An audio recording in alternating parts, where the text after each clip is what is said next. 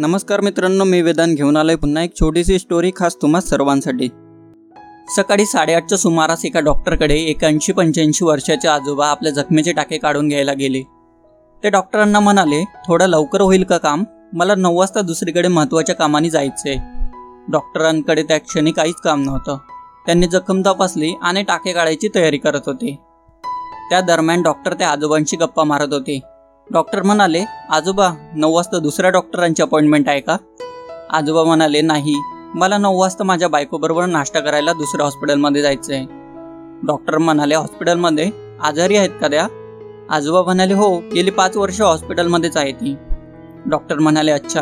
आणि तुम्ही वेळेवर गेला नाही तर वाट पाहतील ना त्या? काळजी पण करतील. हो ना? आजोबा शांतपणे म्हणाले नाही डॉक्टर. तिला अल्झायमर झालाय. ती गेली पाच वर्ष कोणालाच ओळखत नाही. डॉक्टर चकित होऊन म्हणाले त्या तुम्हाला ओळखत नसताना तरीही तुम्ही रोज त्यांच्याबरोबर नाश्ता करायला इतक्या वेळेवर आणि धडपडून जाता? त्यावर पुन्हा तितक्याच शांतपणे ते आजोबा म्हणाले डॉक्टर ती मला ओळखत नसली तरी मी तिला गेली कित्येक वर्ष झाले ओळखतोय. माझी बायको आहे ती आणि माझं जीवापाड प्रेम आहे तिच्यावर. एकता एकता डॉक्टरांच्या अंगावर काटे उभे राहिले गळा दाटून आला. त्यांच्या मनात आलं हे खरं प्रेम म्हणजे काही नुसतं घेणं नव्हे.